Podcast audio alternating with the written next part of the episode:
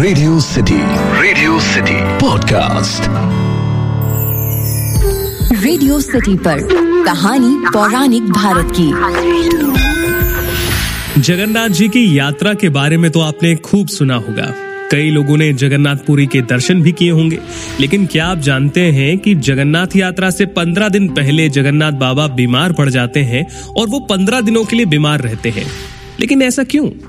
Radio city पर मेरा नाम है अखिल और आप सुन रहे हैं कहानी पौराणिक भारत की, जहाँ मेरी कोशिश रहती है कि मैं आपको हमारी रामायण, महाभारत और पुराणों से ऐसी कहानियाँ सुनाऊं, जिनके बारे में ज़्यादातर लोग नहीं जानते। जैसे आज की कहानी जानना चाहते हैं पंकज जी, जो कि उत्तर प्रदेश लखनऊ के रहने वाले हैं।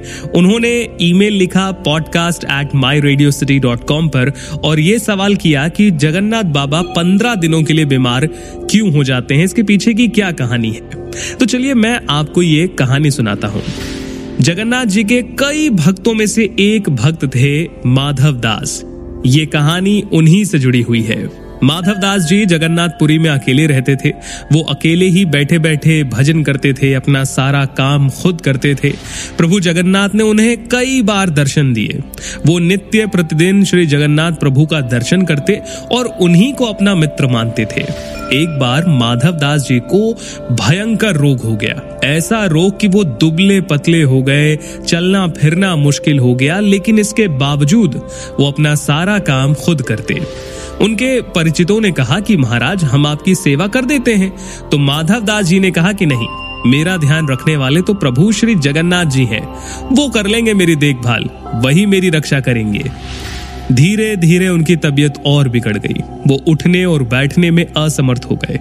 तब भगवान जगन्नाथ जी स्वयं सेवक बनकर उनके घर पहुँचे और माधव दास जी से कहा कि हम आपकी सेवा करेंगे। उस वक्त माधव दास जी की हालत इतनी खराब थी कि उन्हें कोई सुध नहीं थी। उनका रोग इतना बढ़ गया था कि वो नित्य प्रतिदिन के दैनिक कार्य भी नहीं कर पाते थे और वस्त्र बहुत गंदे थे। भगवान जगन्नाथ ने पंद्रह दिन तक खूब सेवा की उनकी। उनके गंदे कपड़ों को भी धोया और उन्हें नहलाया भी। जब माधव दास जी को होश आया, तब उन्होंने तुरंत पहचान लिया कि ये तो मेरे प्रभु ही हैं। ये देखकर माधव दास जी ने पूछा, प्रभु, आप तो त्रिलोक के स्वामी हैं। आप मेरी सेवा कर रहे हैं? आप चाहते तो एक क्षण में मेरा रोग दूर हो जाता। लेकिन आपने ऐसा ना करके मेरी सेवा क्यों की? तब जगन्नाथ जी ने कहा, देखो माधव, मुझसे भक्तों का कष्ट सहा नहीं जाता। इसी कारण तुम्हारी सेवा मैंने स्वयं की। मैं चाहता तो एक क्षण में तुम्हारा रोग दूर कर देता। लेकिन जो कर्म तुमने पूर्व जन्म में किए हैं, उनका फल तुम्हें इस जन्म में भुगतना ही था। और इसी कारण तुम्हें यह बीमारी लगी। अगर मैं तुम्हारा ये रोग पल भर में दूर कर देता तो तुम्हें अगला जन्म लेना पड़ता कष्टों को सहने के लिए। और मैं नहीं चाहता कि तुम बार बार जन्म लेकर कष्ट सहो। इसीलिए मैंने तुम्हारी सेवा की। परंतु फिर भी अभी तुम्हारे हिस्से के पंद्रह दिन का रोग और बचा है। तो ऐसा करते हैं कि अगले पंद्रह दिनों का रोग मैं ले लेता हूँ। अब से तुम मुक्त हो। इसके बाद जगन्नाथ जी खुद पंद्रह दिनों के लिए बीमार पड़ गए। और इसी घटना की स्मृति में तभी से रथ यात्रा से पूर्व प्रभु जगन्नाथ जी बीमार पड़ते हैं। पंद्रह दिन तक प्रभु जी को एक विशेष कक्ष में रखा जाता है, जिसे औसर घर कहते हैं। इस पंद्रह दिन की अवधि में महाप्रभु को मंदिर के प्रमुख सेवकों और वैद्यों के अलावा कोई और नहीं देख सकता।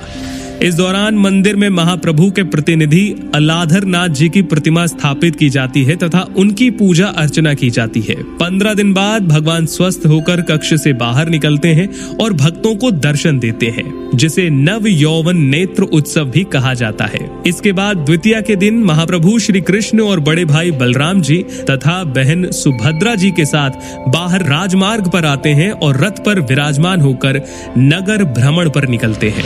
तो पंकज जी मुझे पूरी उम्मीद है कि आपने जो सवाल किया कि जगन्नाथ जी पंद्रह दिनों के लिए बीमार क्यों हो जाते हैं, आज की कहानी में आपको उसका जवाब ज़रूर मिला हो। आपको ये कहानी कैसी लगी, मुझे ज़रूर बताइए podcast at my Radio City dot com पर। और अगर आप कोई कहानी सुनना चाहें तो भी मुझे ईमेल लिखकर ज़रूर बताइए। फ़िलहाल के लिए कहानी पौराणिक भारत की में इतना ही। मेरा नाम है अखिल, आप सुन रहे हैं रेडियो सिटी रग रग में दौड़े सिटी। रेडियो सिटी पर कहानी पौराणिक भारत की।